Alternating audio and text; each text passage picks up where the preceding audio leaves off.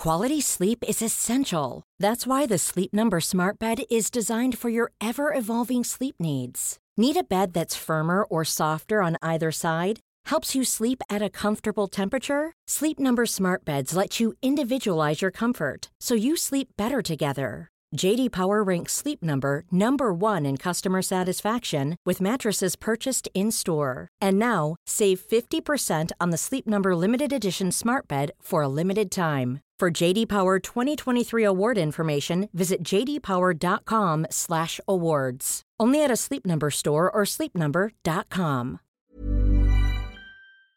This podcast is for entertainment purposes only and does not replace your own financial, tax, legal, or financial product advice.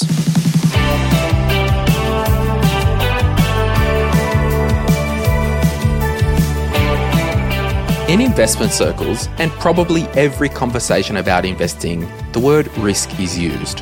What do you think about when you hear the word risk? Does it intimidate you? Does it make you feel afraid? Well, there is a risk to almost everything you do in life.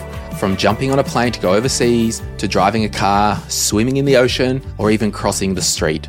The thing is, when you cross the street, you generally don't think twice you don't pause and you do not look at elaborate risk mitigation strategies. It's so natural to you that you're comfortable with taking on this risk day in and day out. Now, if you were to cross a busy highway with fast traffic and multiple lanes, you'd be hesitant. You would look at a strategy, or you might not choose to cross at all. If you had to cross a highway daily, you'd actually learn and understand the timing and the nature of fast moving cars, crossing lanes, and a mixture of trucks and other vehicles, all while exercising a heightened sense of caution. What am I getting at? Well, once you start to understand a risk, learn about it, and experience it, the endeavor might not seem as risky as you first thought. You can adapt your risk tolerance to your goals. Sure, it's high risk crossing a busy road, but the alternative is to take a longer route and not have the reward of saving time. How can you apply this to your investing?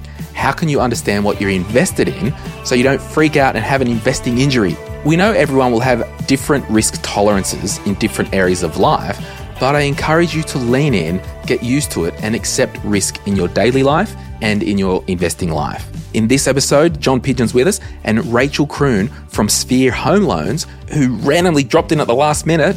And we're going to have a talk about interest rates. We're going to talk about some new product innovations in the mortgage space for those who are professionals who might be able to get into a property sooner than later. But thanks for listening. We can't do this podcast without our show partner, TAL. We all understand that a cancer diagnosis can come as an incredible shock, with changes to routine, overwhelming decisions about treatments, and a raft of physical and emotional aspects to manage. Moving forward isn't always straightforward. And to be honest, every single person hearing this has been affected by cancer, whether it's yourself, a loved one, or a friend. This stuff is in our life. TAL have a dedicated and personalised cancer support service available to customers with an accepted claim relating to a cancer diagnosis, delivered at no cost. Whatever your journey, TAL's cancer support service is there if you need it. TAL, ensuring this Australian life. And there's a link in the show notes if you want to learn more about the cancer support that TAL can offer. I'm Glen James. You're listening to My Millennial Money.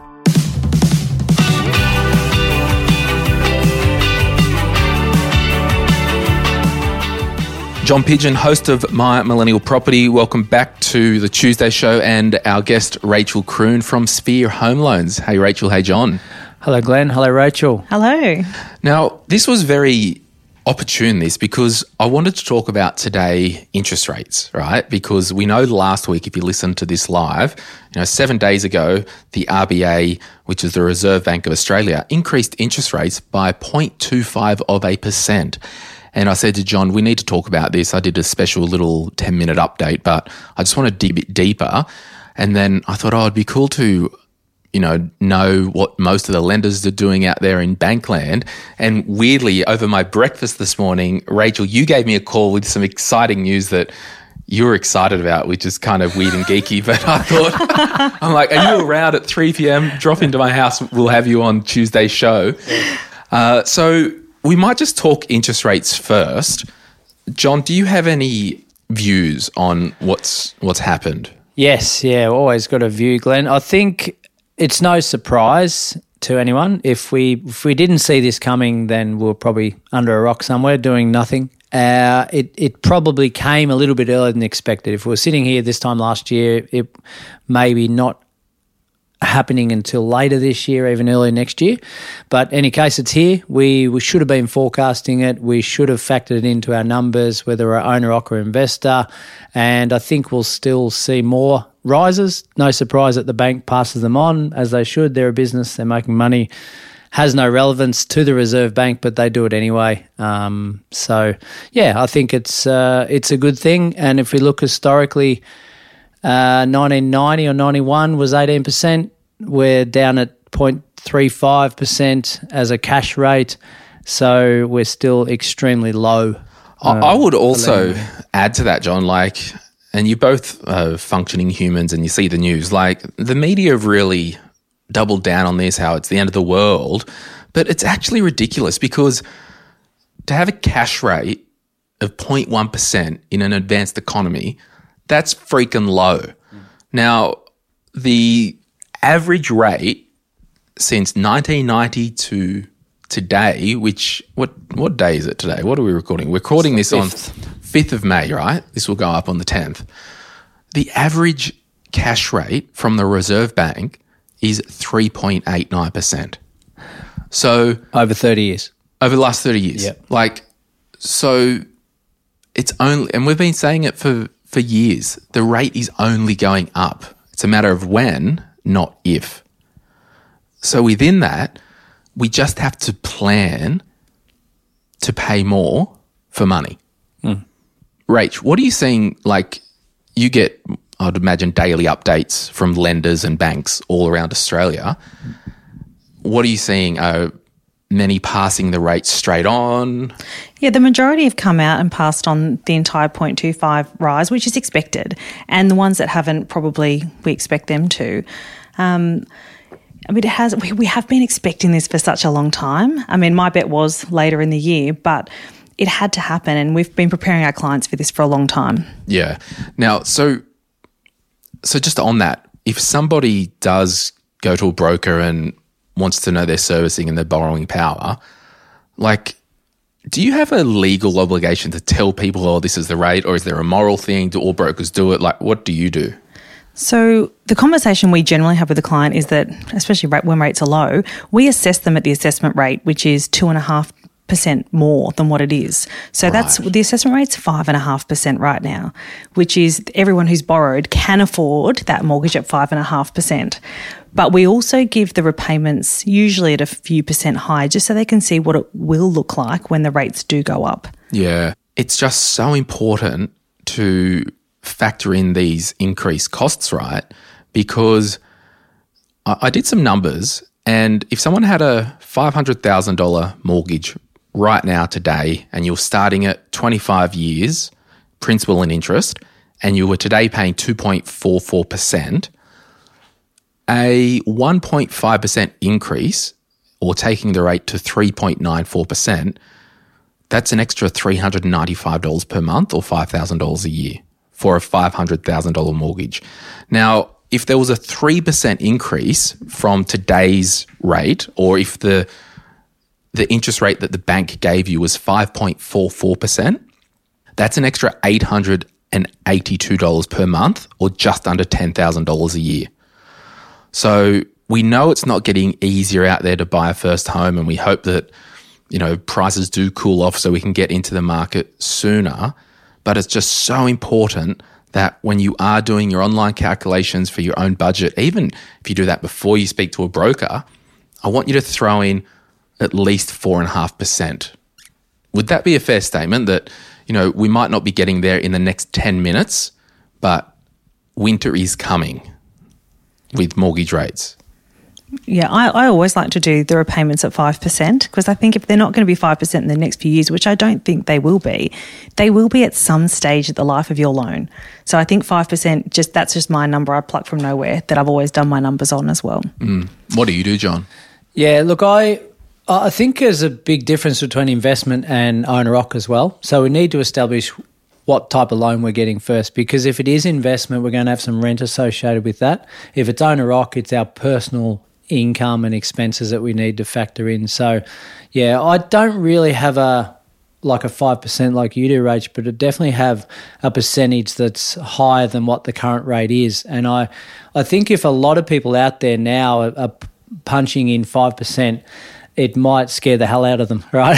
so um, we're not deterring people from buying property because if at 5% in three years' time, rents are going to increase as an investment. Yes. So we need to factor that in as well. But it, you're right. If it's owner occ, um, yeah, a couple of percent higher. But going back, if I can, to what you mentioned, Rach, about you assessing or the banks assessing a couple of percent above, it's a really interesting one because they've assessed you at 2% above, but, or two and a half, but can you handle two and a half percent above what you put in as your expenses in your life and your lifestyle changes they're the unknowns aren't they so only each individual knows what they can handle and what they can't That's right. And we're talking about, I guess we were talking about, we know that we, we say it as people who've been in this industry for a long time that we knew that rates were going up. But it's really important to know that there hasn't been a rate rise for nearly 12 years. So the majority of clients that we've put into mortgages have never seen a rise before, and it's scary for them. Yeah, it's wild. And if you've got a $700,000 mortgage, you're probably pretty lucky. Um, don't whinge too much. Uh, if there was a 2%, looking at you, John Pidgeon, uh, if there was a 2% increase from the rate at the moment and the banks did charge 4.44%, that's a $748 a month increase.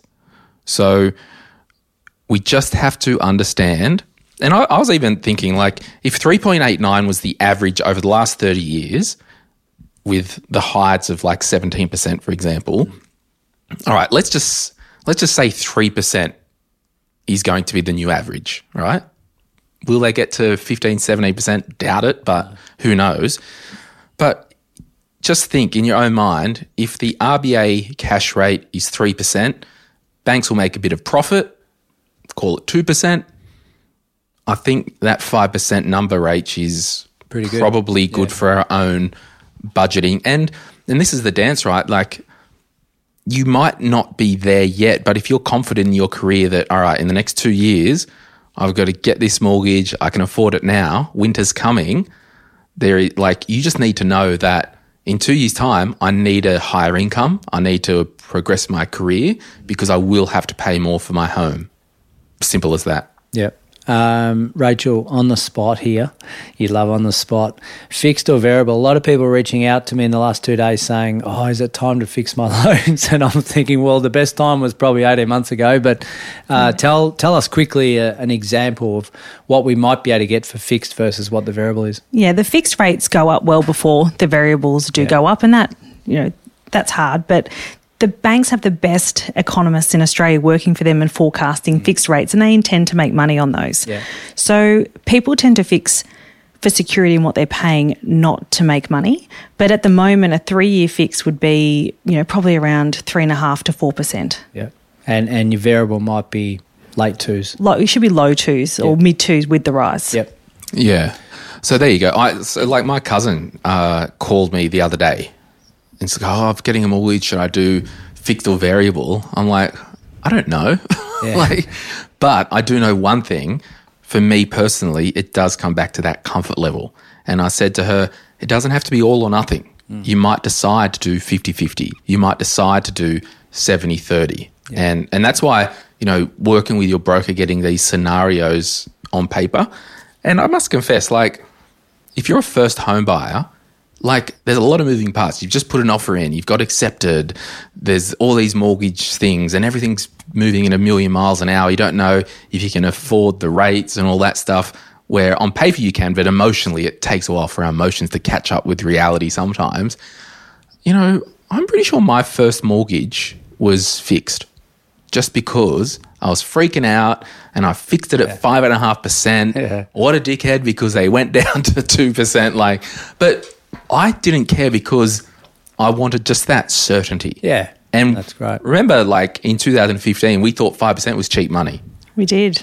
So Yeah, and I think I, I went on a rant yesterday on online, which I don't normally do, but I was like, well, we've got to sit back and smell the roses. Like we can we can borrow at eighty percent of its value for real estate in Australia, and have no margin call if the property drops in value. As long as we continue to make repayments, the bank's leveraging us at 80% or in some cases 90 or maybe even 95%. So we're pretty lucky. Yeah. Um, we've got to be appreciative of that because you can't do that with many assets.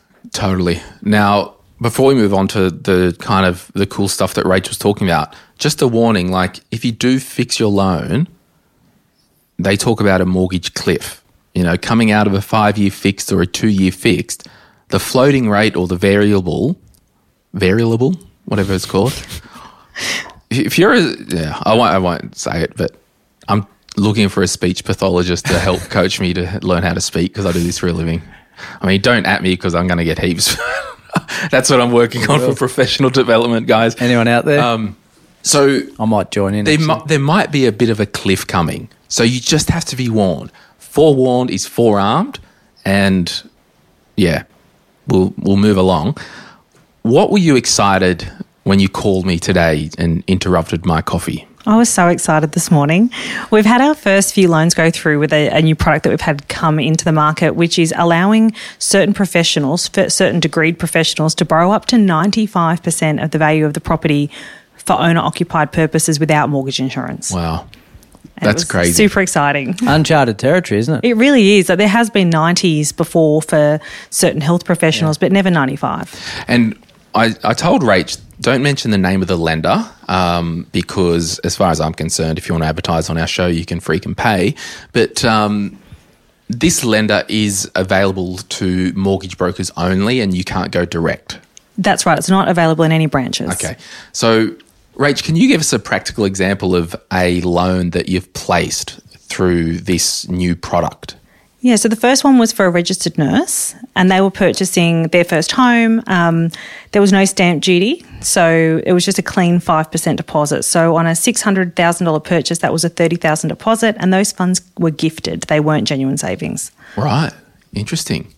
That's pretty cool. So, all you needed to work out was can this person repay the loan given that they had no force uh, or savings history, but they were happy to approve that on that basis. That's right. And they're approving it for people who are certain professions and that are degreed professionals. Yep. So we're talking IT, engineering, registered nurses, and some other health professionals like psychologists. So, so this is kind of. Would you say like so? Clearly, it's legal and APRA are okay with it. I would imagine it's not a you know big four lender, but we are just seeing competition. Is that what we're saying? Because usually this waiver of um, an extra deposit would only be available to say medical professionals, excluding nurses. That's right. So this is um. So the people who started this company were actually ex uh, work for a big mortgage insurer. So the people who know about the risks and what they've seen is an, uh, an opportunity of these young professionals coming out with big incomes. They've done a lot of time in university to get these incomes, and you know, a few years into their profession, they may not get the deposit that they need. Because that's the biggest problem with a lot of you people that are listening. Like it's you, you've all got good incomes. You tell us on the census, like the median income of a listener of My Millennial Money is ninety one thousand dollars. Like you can afford stuff, but it's just a deposit problem in Australia. And when you're renting as well as being a professional, getting $150,000 together is hard. Yeah, and and the double whammy of this is if you can get in, you're pretty much going already paying the rent amount that your mortgage repayments would be anyway. So it's you're actually it's a win-win, isn't it? So uh, That's right. avoid the deposit amount, but quite discriminative. Discriminative, uh, Discriminatory. yeah, of them to say you need a degree. I would have thought, uh, yeah, There is another product for those who don't have a degree that are in Perfect. essential services. So there's a product, it's not quite as high as the 95. It's a 90% no mortgage insurance. So you need a 10% deposit.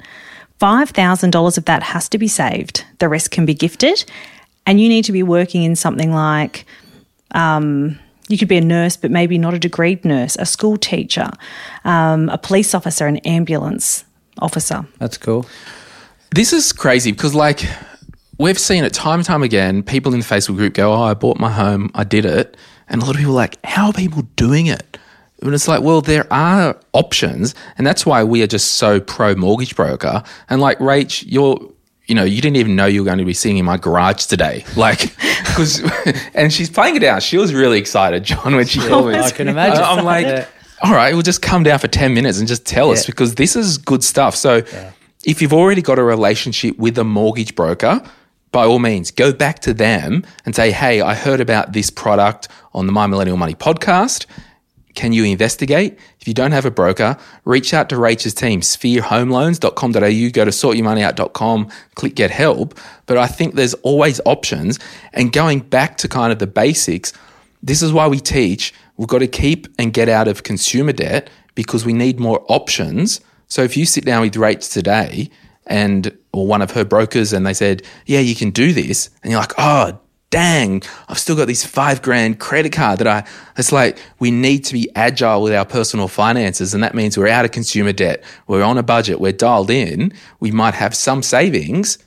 And it could be that, oh, okay, well, I've got my emergency fund and I can get this mortgage. Well, if I get pre approval, well, I'll be able to save. I've got that savings at the moment, but by the time I get the pre approval sorted, I'll be able to save my emergency fund back up. And like there can be a bit of strategy to mm. get you across the line, but it's all about being prepared. And even with these interest rate increases, not having consumer debt, not having every living leech hanging off your budget gives you the best shot at pivoting and taking advantage of this stuff. So on that, oh, I got a bit passionate, but on that stuff, Rach, what are the like? So this isn't a big four lender. Uh, are the rates uh, competitive? Yeah, they are. So there's not just one lender. There's a couple of lenders Right. that have brought out a few different things as well. So there's another one that's brought out a non-mortgage insurance product for 85%. But the one that I'm talking about with a 95% no mortgage insurance, the rate on that is, I mean, it's it's low threes. So it's probably about, you know, 0.7 above the other rates. But if you think about that, what you would be paying in mortgage insurance at that level, it's extraordinary. Yeah. But So- that's just that, like that percentage is the risk premium anyway. That's right. So a client might be spending, you know, at that level, they would be spending 3.4% of the purchase price on mortgage insurance, which is a huge fee that they're not paying. Mm. So it's not just the price to get in being less, it's that mortgage insurance saving. But this is the whole thing. Like, you know, these kind of second tier lenders, they don't have to be your forever lenders because the hardest thing is getting in the flipping market. Like, get in the market, keep working, get pumping, then review over time. That's right. We put a number of clients with a 98% lender um, years ago that was that were doing that for certain teachers, and we moved most of those clients within two years. Yeah. To a you know because that was a, a loaded rate, but they got in the market. Yeah. Yeah, and and that is your, your risk rate. Obviously, your 0.7 is higher. Um, it's equivalent to maybe your no doc loans back in the day. I don't think they do them anymore, but um, uh, it's a opportunity cost as well, isn't it? So if you're going to take another two years or three years to save for a deposit, then you, you may have had some growth in the market by being in a little bit earlier. But I think it, it also comes back to the team of people around you because you go home tonight and say, oh, mum and dad, we can get a 95% no LMI. Um, I've got no money in the bank, but I'm good for it. Uh, no money down. We're all good for it. My income's solid, mum and dad. No, you shouldn't do that. It's too risky. So you've got to look at the team of people you've got around you and your risk profile around that to maybe think outside the square. What's the pros? What's the cons of making a decision like this? And what I kind of, as a, because this is a whole emotional thing, right? And I'm big on this, you know, when I've made decisions in my life, it's like I step out, I get my first mortgage. And again, like it can take a few months f- for your emotions to catch up with that decision. And I've seen people post in the Facebook group, like, oh, I just got my first mortgage and did I make the wrong decision and all this stuff. It's like just, it's, it's just a tough thing, right? But I guess what I'm saying is get in the market, get a mortgage. I don't know what I'm saying. I've lost my train of thought. Maybe I'm still a bit unwell. I was sick, guys. Any case, Rach is pumped about it. That's uh, really and- embarrassing. and it's not that for was a you- Biden moment. It's not for everybody. This product's not for everybody. At least you answered it. Albanese you didn't. Yeah. Right, he stepped some stepped aside. Um, no, you're right, Rach. It's not for everyone. Um, but the thing I like about it is it's taken on Westpac because they've had the monopoly of this 90% no LMI for medical professionals and professional sports people, but Yep. it hasn't been open to everyone else, and now it is. That's right. And if you, there's, we've got so many clients on our database that just been busting to get into the market, so we're just excited about spending the next week calling them all. awesome. Let's. Uh, thanks for that, Rach. And again, if you, just speak to a mortgage broker. Most of them don't bite hard. Um, Silas. Silas McDonnell, how to invest more into your dream slash ideal job without sacrificing too much financially. When do I need to accept that how much time slash money I'm investing into my dream is too much and going back to the nine to five grind? Or should I just go for it? And I actually asked Silas in the group to give me a little bit more background. Uh, I make online content both on Twitch and YouTube as a side hustle, been doing it since 2016 and had various ranges of success and profits. Yeah, I'm just reading, and you can just Google, you can just, you know, search in the Facebook Twitch, and I'm sure his post will come up. I work full time job, some weeks upwards of 60 hours, and there's a lot of times I think I might just be losing that opportunity to, to pursue my dreams, and I might not be around in the future. Look, and there's a chat there about um, a potential uh, podcast with influencer spaces and all that. And actually, next month we've got an episode that I did with um, Matt Hay, who's got the Instagram tag at All Right Hay, and uh, we talk about a lot of that stuff, Silas. So keep an eye out for that. But basically, you know, this is the classic.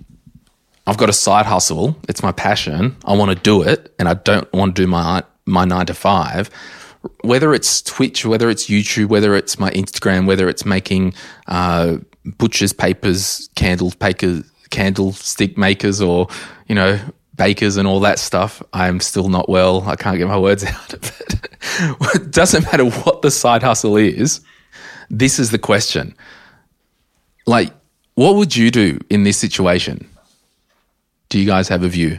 I've got a view, but I'm sick of talking because I, I can't get my words out. Rachelle, the guest? I just think it's such a personal decision to make. I mean, I've obviously left my job and took the risk to be self employed, but it wasn't a side hustle. It wasn't something that I was doing and then it grew. So I just haven't got a lot of experience with it. Mm. I'd go for it. Uh, I think he mentioned in there that it's his dream or ideal job, right? So if, if that is your dream, then why not go for that? Agreed. And now finances and, and money are definitely one portion of it, but enjoying and, and, and chasing that itch that you want to scratch is is I think far more important. And if you're doing that and you're enjoying it and you're leaping out of bed every day and you're motivated by life and what you're doing for the majority of it, then I think the universe looks after you and, and money takes care of itself majority of the time. All what right. are you looking at me for? Oh, I don't know, John. You just get me all worked up. Look, let's let's cut to it. Remove just so I'm not having a personal go at you, Silas. I'll I'll make a scenario up. Uh, you've got Betty over here, and Betty makes beeswax candles, right? And that's her passion. The thing is, Betty doesn't know she actually sucks at doing that and the market doesn't want to buy her dumb candles. So there's that trade off. I did a heap of ads today of the podcast, and you might hear him in this episode in the mid roll and that. I was in a bit of a mood. So the reality is, can't tell. You've got to work out is if what I'm doing, does the market want it? Is it quality? Or is it just my passion and I suck at it and it's not a, a thing that I can put to the market. So that's number one. You got to just, because I always talk about, you know, if you want to buy a bakery, you've got to be really good at making bread and be a good baker. Because once you buy the bakery, the baking has to take care of itself because you're now a business owner, you're not a baker. So, Silas, what I will do is you've been doing this since 2016. I want you to draw a line in the sand. And if that's in six months or 12 months, I want you to then go, all right, I'm going to give this everything for six months. And if I'm not seeing a trend or if I'm not seeing signs of life, it might not be for me. Or what you do, because this is similar to when we started this podcast, John. We both sat down and said, We are doing this for the next 12 months every week, whether we get one listener a week or 1,000. We are committing to it yep. for 12 months. Yeah. And then at the end of that 12 months, if there's no signs of life, and we had some metrics what we wanted in terms of signs of life, mm. and that was just listener growth. That was a basic metric because there was no podcasts that were personal finance by Aussies for Aussies at the time. So that's why that was our metric, right? Or, and then, so basically, I was doing this podcast on the side, right? I still had the financial planning business. You would walk in as you do for the hour a week and then piss off. um, he still does and gets his money. And then, so I was doing it on the side, and it got to the point where my side hustle was becoming too busy and actually had some really good signs of life with the income thing. And then it, then you get to the point where it's like, oh, I need to make a decision. Is it time to actually now make that jump? And Dave Ramsey talks about when you make that jump from the wharf to the boat, you just want to make sure that that boat's close enough so you don't get wet and fall in. Yeah, totally. And and we appreciate all that. And I think that's all he would have a feeling about how how that's tracking. He said he's made some varying profits and varying successes. So I think he's he's actually monetized it um, to the point where he's looking at it. Okay, I'd really love to give this a crack. And I'm thinking, well, what's the worst that can happen? He goes back to his nine to five, doing his sixty hours a week. If he doesn't take that on, five years time, someone else is doing it. Um, better than him, or, or sorry, he's hasn't gone ahead with it. He's doing his sixty uh, hour a week grind, and he's regretting not taking that shift, and he's forever in regret of um, not taking action. And the only other thing you could do, Silas, save a war chest up. As you said, John, you can always go back to your nine to five. Save a war chest up, quit your job, and go. I'm going all in, baby, and then living off your savings. And that's what I did when Yeah. we started My Millennial Money. And in fact, uh, one of the announcements I was going to make today, we've got a new host of the My Millennial Business podcast. Fabs hosts that now. The one of the most recent episodes, he interviews me how I started My Millennial Money. So if you want to go and have a listen to the, you know, an hour of the backstory, I share and I'll, you know, I basically lived off my savings for three years before we, well, before I, like, it got to the point. Remember, we had that conversation. I said to John, something's got to change here. Everyone else is getting paid and I'm not. like, so it kind of took three years um, to kind of get the thing happening. Yeah. But um, But again, he, he's you. We we saw signs of life. He's obviously seen some signs of life. Yes, and now the the time is to have a line in the sand Hmm. because I don't want him to have something half baked that's going on for the next five years. No, you Like- can't do you can't do a side hustle forever. No, It's one or the other.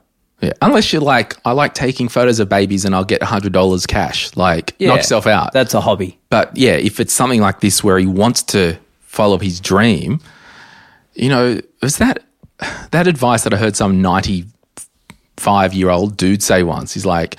Don't follow your dreams and what you love. Just do what you're good and what you can get paid for. Like, Yeah. No, you just uh, I'll back you, Solace. Go for it. All right, we'll we'll have a break and then we'll come back because John has to go in fifteen minutes, and uh, we're going to talk about an interesting investment. If you're after personal financial advice, don't get it from a podcast. If you would like help based on your own personal situation, head over to sortyourmoneyout.com. Click Get Help, and we'd be happy to introduce you to one of our trusted advisors. Our panel of advisors, mortgage brokers, and accountants work with clients all over Australia so they can connect with you wherever you are. That's sortyourmoneyout.com and click Get Help. Many of us have those stubborn pounds that seem impossible to lose, no matter how good we eat or how hard we work out. My solution is PlushCare. PlushCare is a leading telehealth provider with doctors who are there for you day and night to partner with you in your weight loss journey. They can prescribe FDA-approved weight loss medications like Wegovy and Zepbound for those who qualify. Plus, they accept most insurance plans. To get started, visit plushcare.com slash weight loss. That's plushcare.com slash weight loss. Hiring for your small business? If you're not looking for professionals on LinkedIn, you're looking in the wrong place. That's like looking for your car keys in a fish tank.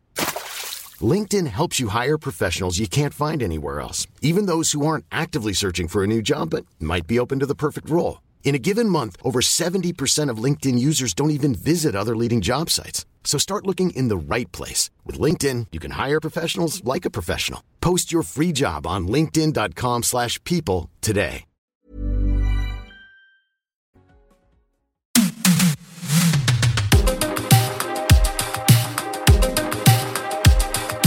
Okay, we're back. John, Yes. the community things of the week. Yes. What did we ask the Facebook group? What is the best deal you've ever gotten? Hashtag deals. Michelle Clark was paid a surprise $1,000 more than the private sale price of my car because the awesome buyers wanted to help me out, was selling the car to help cover international student fees. Do you want to read one, Rach? Catalina Riascos, Paramount Plus for $9 for a whole year. Oh, nice. Timmy Ponder, this is a really good one. Being born in Australia in a functional and moderate socio-economical family, seriously, it's a deal that 99% of the world cannot beat. Yeah, straight up. Hmm. Rach? Tian Andrews, buying clearance end of range flooring, tiles that were normally $60 per square metre knocked down to $21.50. Yeah, Bargain. totally.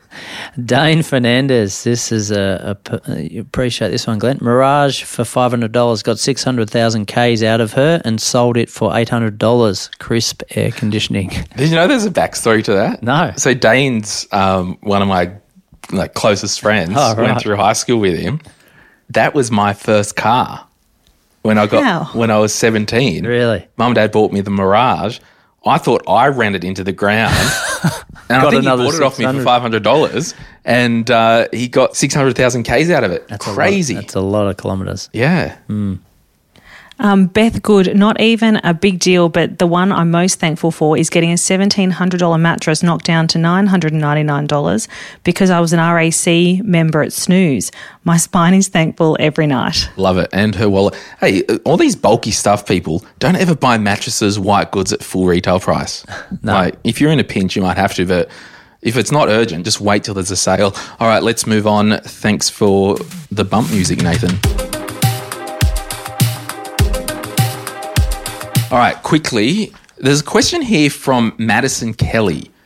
Parents lost money in investments. How to be confident in investing when you know someone lost money through investing. So that's there's a lot there. Also, investing in livestock as a topic of conversation.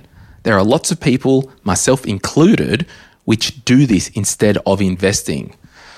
Hmm. Wow, hold my beer. hold my oh. beer. For a guy that doesn't drink, there's no, there's no need. But any case, do you want to have your uh, commentary on that, Rach? I think investing is such a broad thing, but I guess to have confidence in investing, you need to have the right team around you and you need to get professional advice. Um, I don't know a lot about livestock as a you know as an investment opportunity, but I think I do know a lot of clients that have had parents that have lost money in investment and get Yes. worried about that. And I think that, you know, confidence in the people around you is really important. So I guess reach out to you know the right team and reach out to Glen and get him to put you in the, on the right path. Yeah, on this whole parents lost money in investments, like I can categorically say, even I'll just say in 2013, for example, 2000, 2014, 15, I had that many clients in their early 60s, late 50s that they would come in for advice and their investments were 100% cash. Because what happened was during the GFC, we know that equity values halved for a hot minute and then it recovered. When equity values halved, they freaked out, sold their investments, and it sat in cash for four or five years. Mm. And I saw a lot of bloody accountants who would set up a self managed super fund, move them out of an old AMP fund, and have them sitting in cash in a self managed super fund for five years. And they just missed out on all this money. I mean, you could have just moved it to cash in the bloody super account. You didn't have to set up a self managed super fund and make all this money, but I'm getting sidetracked with rage. Hmm. But I really think most of the clients that I've seen that have quote unquote lost money, it was due to the lack of understanding.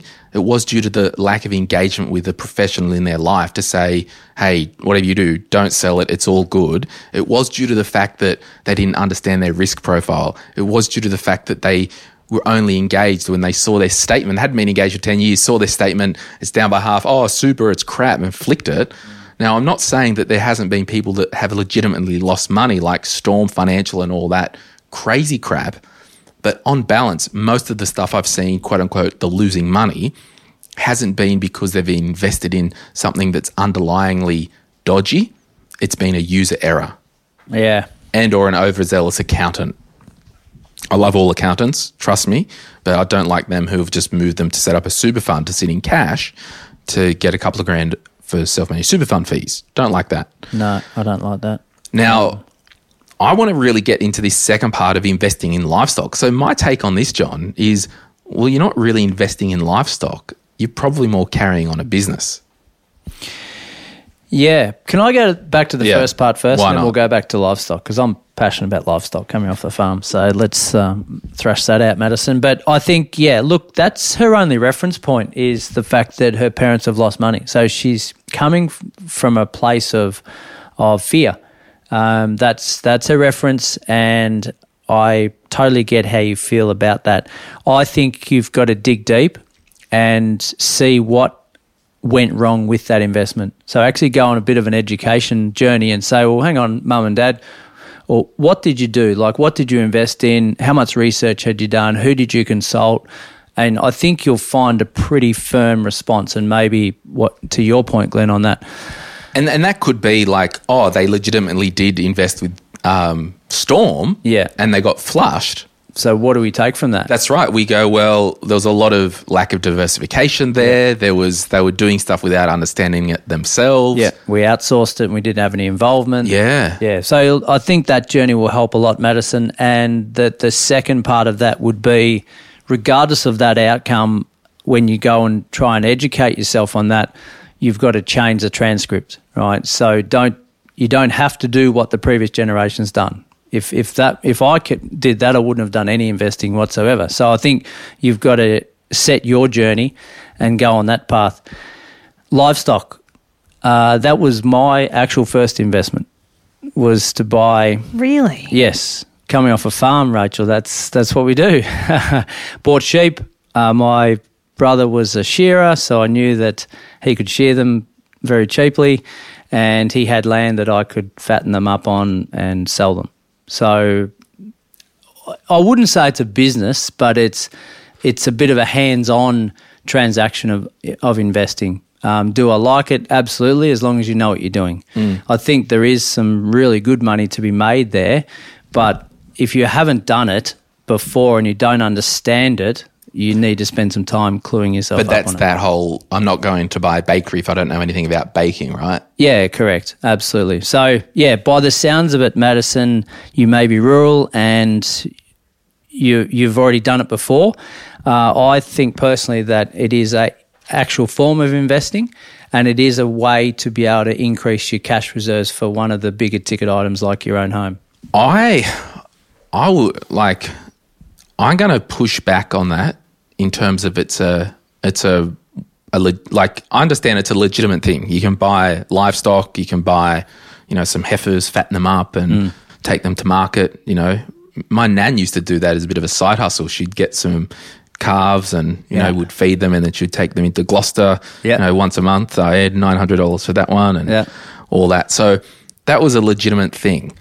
Now, if we call that, see, I, I wouldn't call my nan being in, she invests on the side.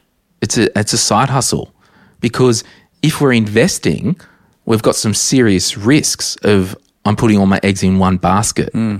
So if we're buying livestock, well, so this is okay. I, I don't know if there is. I don't think there is. But if there's an ETF that invests in the commodity of livestock and hmm. beef, I could do that with 100% of my profits in my life. So I go to work, put my bills, I got s- left over $1,000 a month, Yep. put the $1,000 a month into that ETF with the underlying thing being livestock and beef and cattle.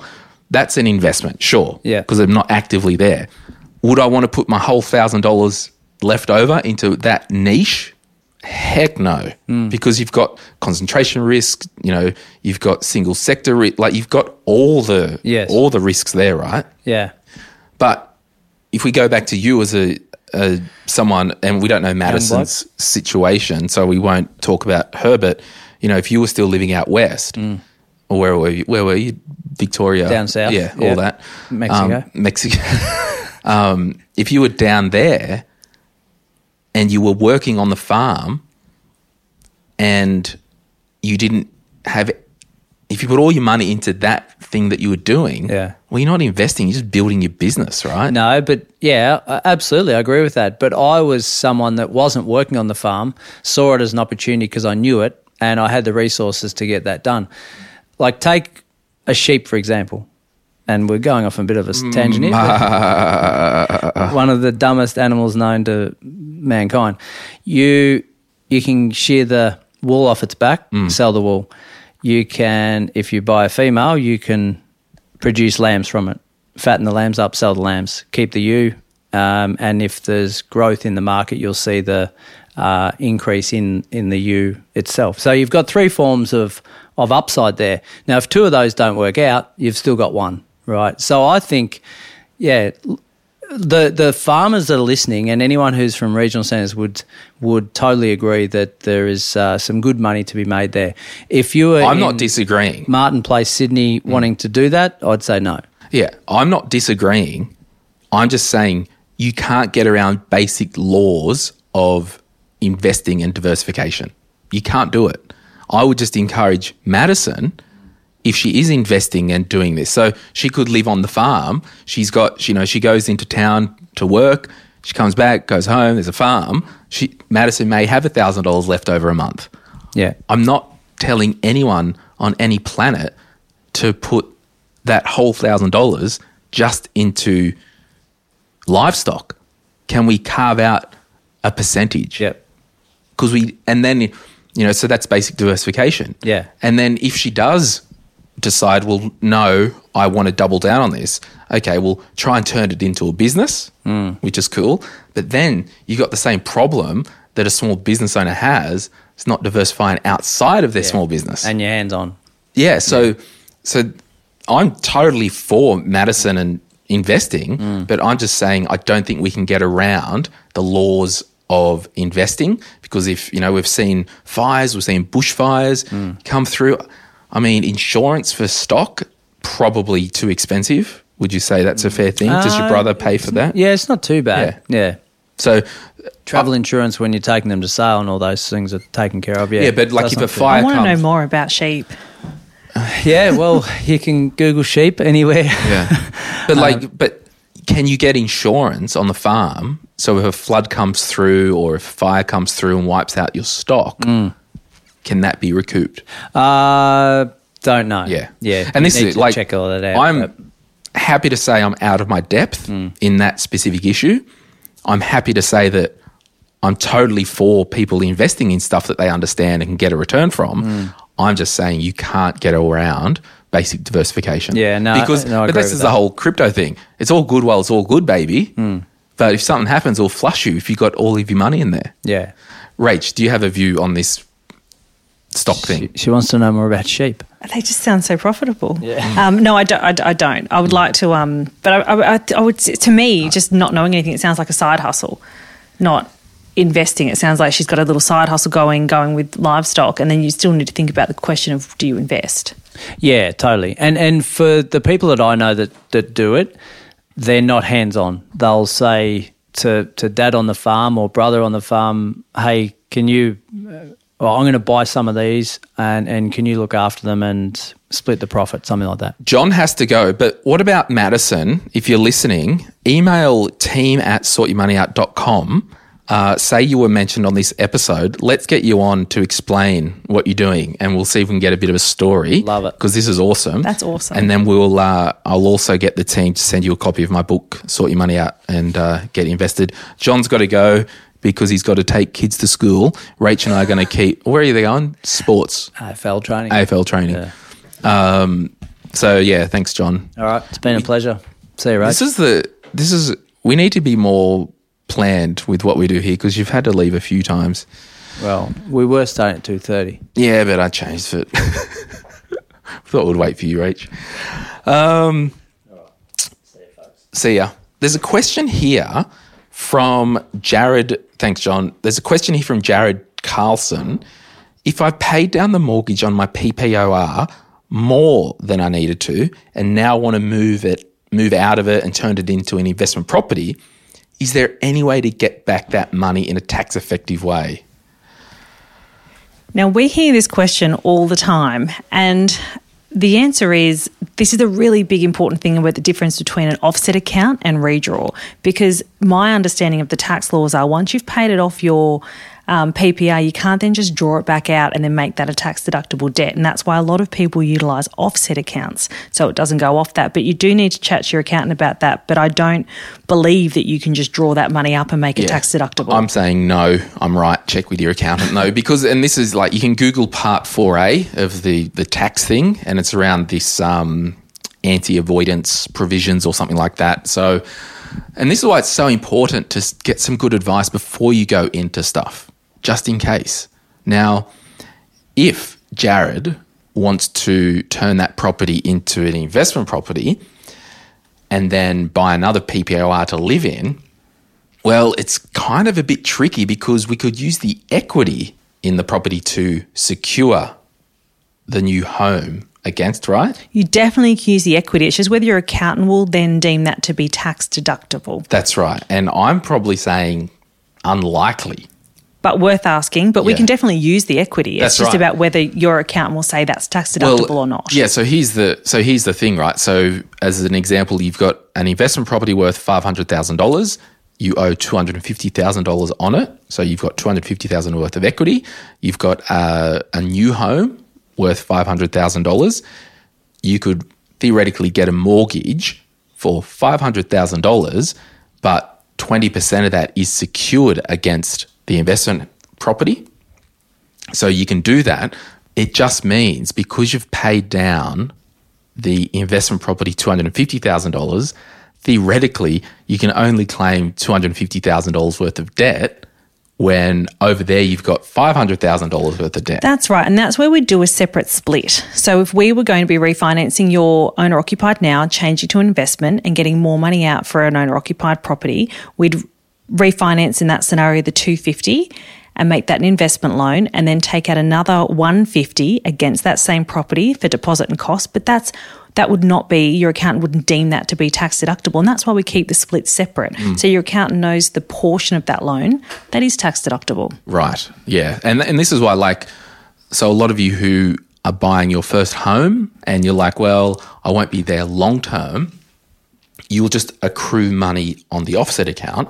So for example, if you had that current home worth $500,000 and you did have $250,000 on the offset account, it would mean that you're only paying interest at the moment on $250,000. And then when you want to go and buy your principal place of residence, pull the $250,000 out of the offset account, put that towards your new home, get a $250,000 mortgage on the new home, and then on the existing home, that full $500,000 is now tax deductible because the whole property is an investment property. And that is completely right. And that's why it's so important for us as brokers and as bank managers or whoever you're talking to to find out what the longer term plan is so we can set you up for that at the start. So you're not stuck in this position of not having it being tax deductible. Totally. All right, we might move on to Aidan Willis. He put in the Facebook group under the hashtag property. And remember, if you're posting in the Facebook group, put a hashtag. And actually, it's timely that you're here for this. Hoping to get people's thoughts on buying a block of land that doesn't have building entitlement, so it can only really be used for camping, possibly a movable tiny home, ideally a bush block with river frontage that we can use to camp with friends wherever we want to buy, but also listed on like Hipcamp as an off the grid campground to make some coin from it. Uh, he wanted some stories from anyone who's done this. Now, just from a lending point of view, because I'm always on freaking domain and real estate looking at, you know, plots on the Bucketts Way and up, you know, trying to like, how do I get a, a ranch? That aside, um, that there's no building entitlement because it could be uh, protected or could be whatever the, the reason is. If I wanted to buy a block of land just for recreation, that was $300,000, would banks lend to me? Generally, I've had a number of clients that have bought recreational blocks without a building entitlement. Generally, you would borrow against other property to fund that. Right. Um, most most blocks wouldn't be acceptable to the bank if they don't have a building entitlement. Um, some banks may do a small percentage, but it's it it would be case by case, but generally, most clients that I've seen do it have borrowed against other property to fund that. So, as a crude example, if somebody had a home worth a million dollars and they owed $500,000 on that, we might have $300,000 of usable equity. Yep. Or, so they've gone to the bank, hi, we would like to borrow $300,000 from our home to quote unquote renovate the kitchen. Wink. Um, don't answer, you're a professional. Um, and then they set up a, a $300,000 mortgage and then they just go and buy that block with that cash. Well, generally, would give the contract of sale of the build of the land to say this is what we're doing with it, because sometimes it can get hard, be hard to get large amounts of cash out without a purpose. Right. So we would actually give So the it's not the contract bad of old sale. days anymore. No. Need to renovate We the kitchen. It's a bloody expensive kitchen. So I saw a three hundred thousand dollar kitchen recently, but you would, but if you did have to get cash out, generally you give the contract of sale. Or a lot of these blocks have been lower amounts; they've been eighty thousand dollars for camping, and we've just grabbed that as cash out without a contract of sale. Yeah, okay. So it can be done, but if you don't have an existing property that you can use the equity in there, it's um it's a bit tricky. But I guess the the whole thing is this is a total luxury and I think Aidan appreciates it and he gets that. You still need the money to service that debt in your income. Yeah, and you- you'd also have to think if it wasn't an acceptable security for the bank, and this goes with holiday units as well as these sorts of blocks of land. Um, are you going to be able to use the equity in it down the track for other reasons? Probably unlikely. Probably unlikely, but you know, if it's for fun and a bit of recreation, great. Yeah, I would love a property. I just, I just would love it. to live on or just for fun? Um, maybe both. Like, um, like you've got a big front yard. I do.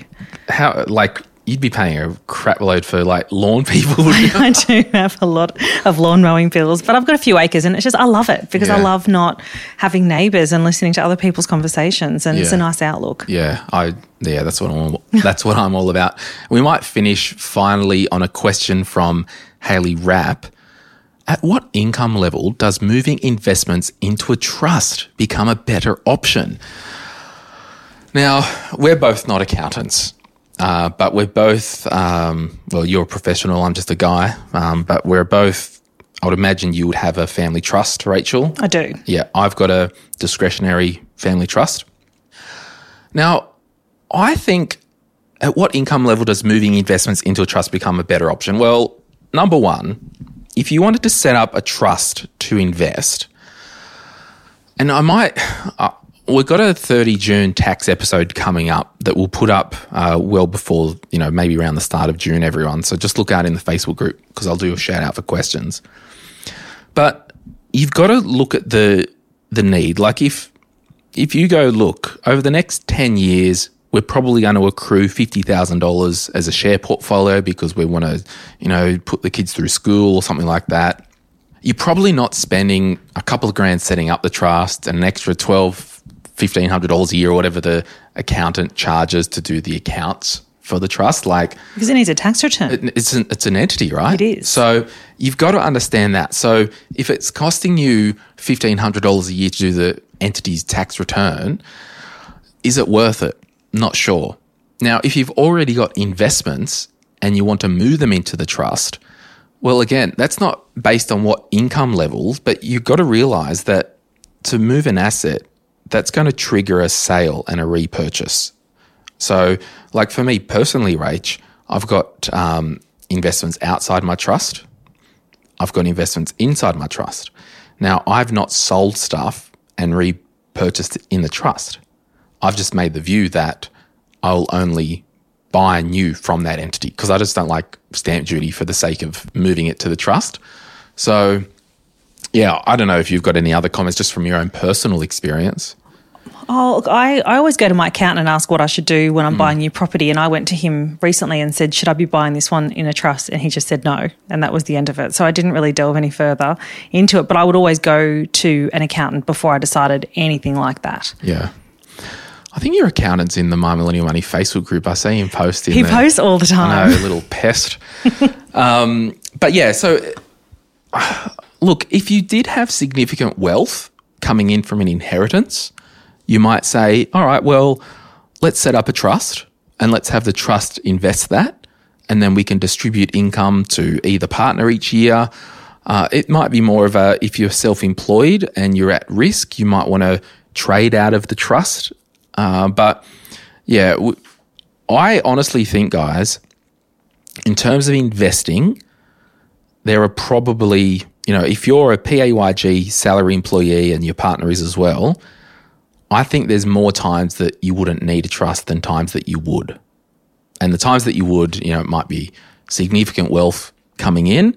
It could be significant wealth that you'll be able to accrue because you've managed to pay the house off. And now we're like, all right, we're serious about investing for the long term. We want the most flexibility year on year because a trust doesn't pay tax. Um, if you, a trust has to distribute the profits on paper at the end of every financial year. So if there was a $50,000 investment profit within the trust and there was two people that were beneficiaries, so yourself and your partner, at the end of the financial year, there is a little bit of flexibility because the accountant might go, all right, well, um, you know, this partner has a lower income, so we'll we'll put 30 grand on that partner's tax return and this partner's got a bit of a higher income so we'll do 20 grand on that partner's tax return. I mean it does give you that flexibility and of course if you are self-employed um, i've said this many times like the operating company that runs the podcast and employs all the staff i don't own that personally. I don't own any of the shares in that company. Uh, my discretionary uh, trust owns 100% of the shares in the operating company and the the My Millennial Money brand, all the trademarks, the websites, everything is owned by my family trust, and there's a license agreement over to the operating company. Um, but that's just good planning, realistically. So it's yeah, it's there's probably, and this is the problem, Rach. Like in these Facebook groups online and Reddit and all that, everyone wants to you know get the edge on investing, and it's just like no, focus on what you're investing in and your energy at work to generate capital to invest. I think it will become apparent as your wealth grows, there could be a need to go, okay, well, we need a formal entity for this for whatever reason. Exactly. And then this is the whole thing. If it got to the point where, oh, we've got a, a banging pay rise and we've got 50 grand a year left over to invest, okay, now we're going to start a family trust. Now we're going to start a new account owned by the family trust and start pumping that and not pumping the investment account that's outside in our own names.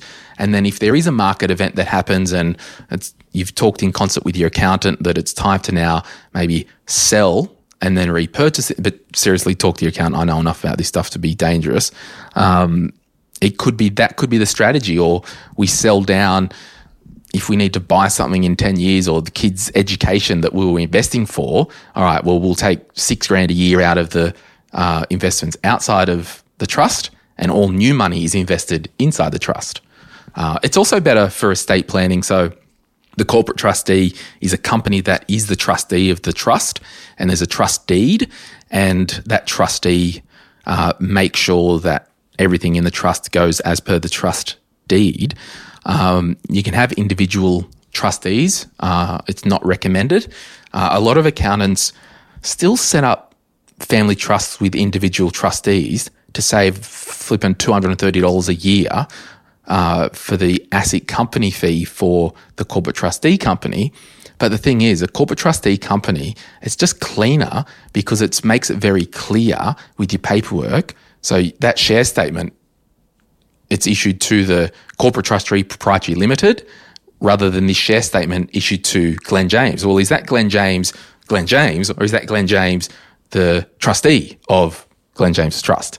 And then if one of your spouse, um, one of your spouse, if, yeah, hey, well, choose your uh, choose what state you want to live in, people. But um, no, if you if your spouse did die prematurely, there's less paperwork involved with the trust because they're just listed as a beneficiary. You don't have to contact all your investment companies and be like, oh, we're changing the name from his or her name to remove it. Or, but when there's a corporate trustee, you just remove them as a director, perhaps. Like just easy. Yeah, it's a discretionary trust, so it can be moved around. That's right. Well, I'm just talking about the um, the corporate trustee. Oh, yeah. Anyway, I'm I'm indulging myself here of all the reasons why I pay two hundred and thirty dollars a year of a company fee of a company that just sits there that acts as a trustee of my family trust. All right, we need to go. Do you want to add anything else to that, Rach?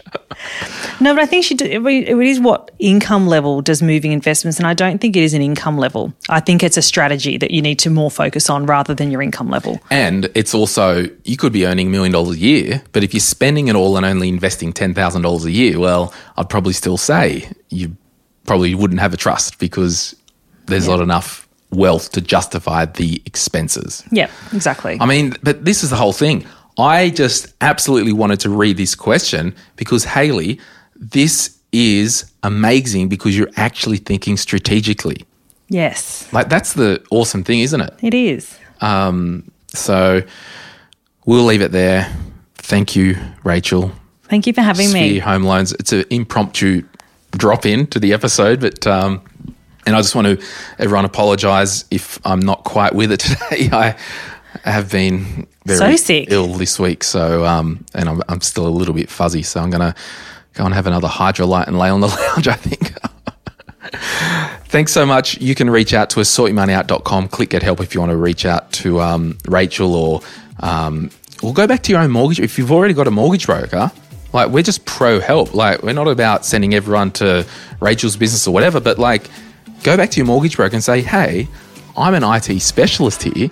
I heard that there could be an option for me to get a home with only a 5% deposit with no LMI. And if you've got a pre-approval with the bank directly, just reach out to a mortgage broker, Yeah. um, someone that's recommended to you, and ask, "Am I eligible for more?" Awesome. Love it. All right, guys. Thanks so much. See you soon.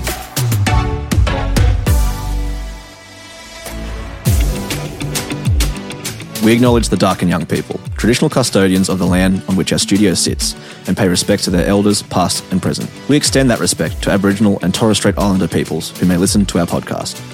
My Millennial Money supports A21, a charity focused on abolishing slavery and human trafficking all over the world. Check out a21.org.au for more info. If you would like some other giving options, or if you're unsure about which charity you can support, head to thelifeyoucansave.org.au. This podcast is for education and entertainment purposes. Any advice is general financial advice only, which does not take into account your objectives, financial situation, or needs. Because of that, you should consider if the advice is appropriate to you and your needs before acting on the information. If you do choose to buy a financial product, read the product disclosure statement and obtain appropriate financial advice tailored to your needs. SYMO Interactive Proprietary Limited, the publisher of the podcast, is an authorized representative of Money Sherpa Proprietary Limited, which holds financial services license 451289.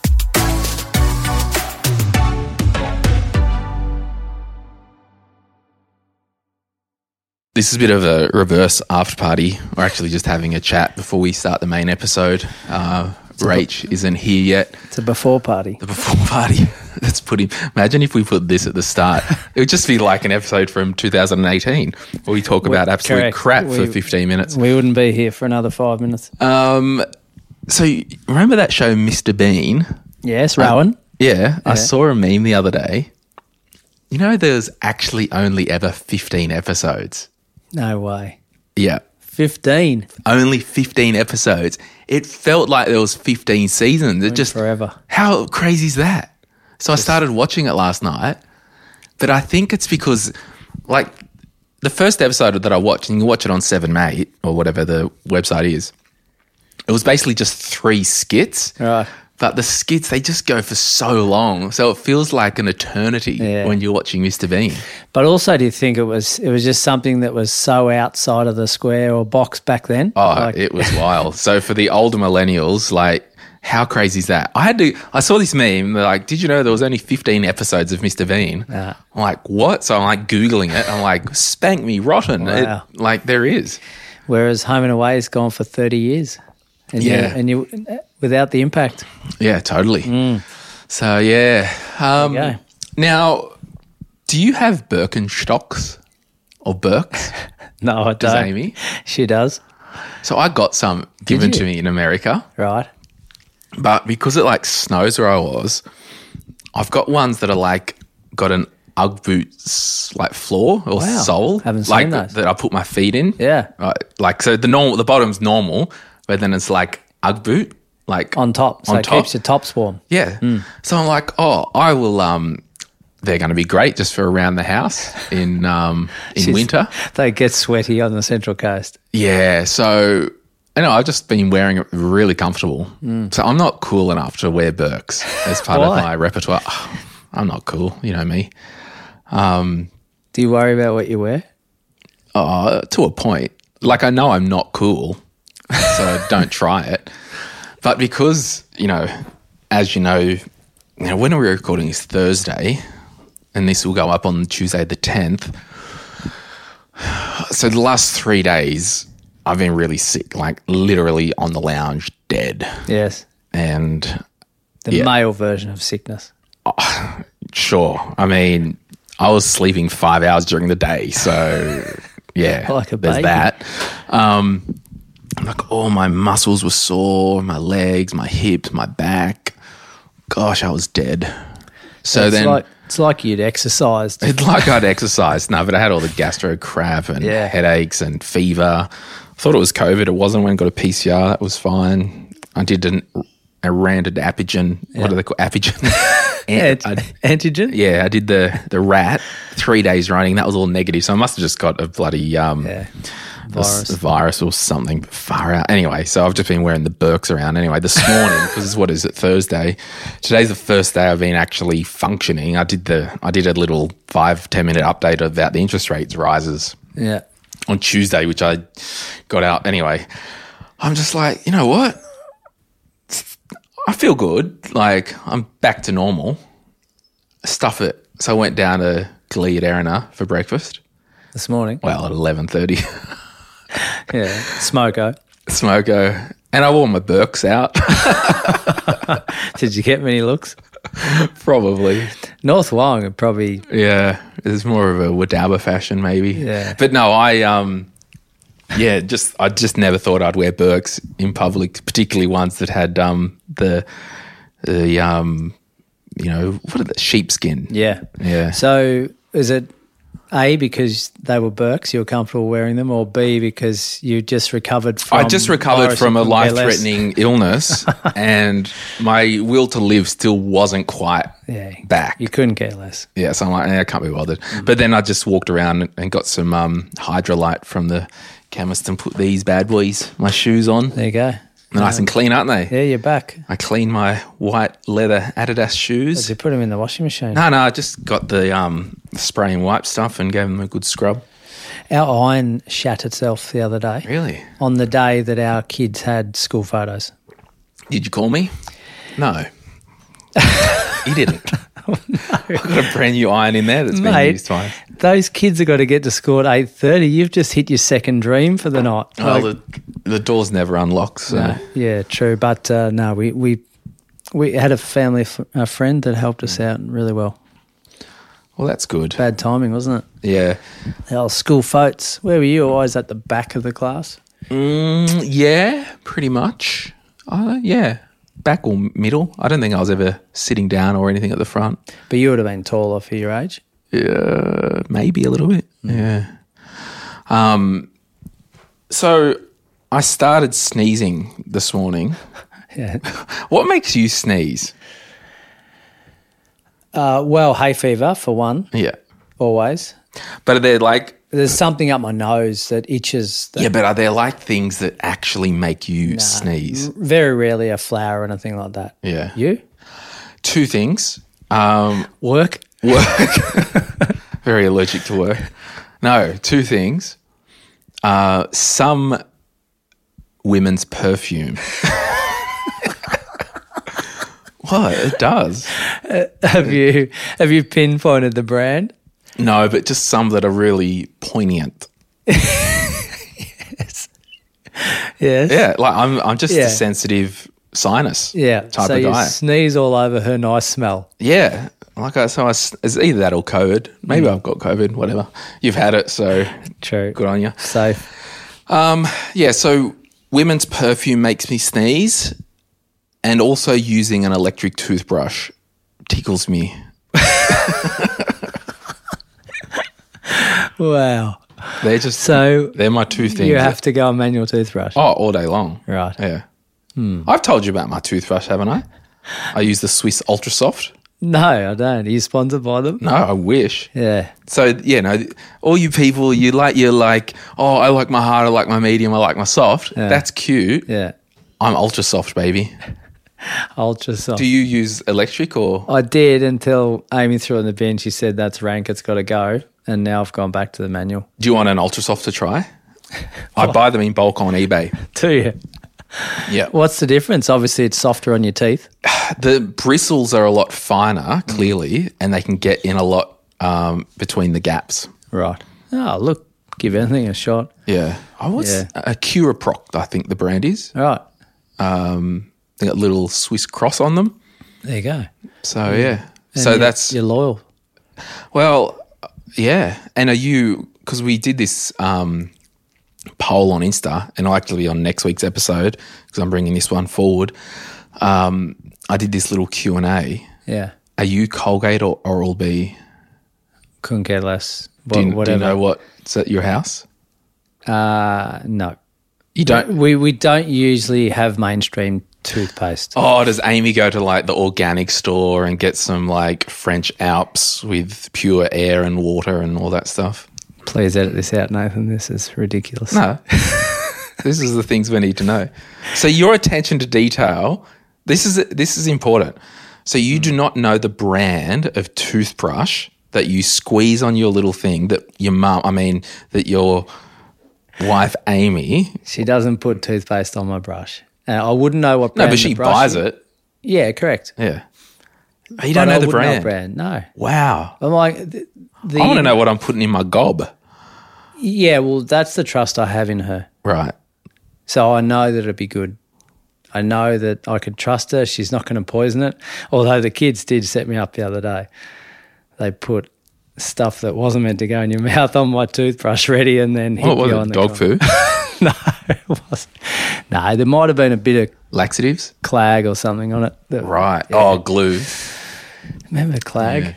Mm. Oh, here's Rachelle. Oh, come in. All right. Well, let's get this episode started. Mm. Okay, bye.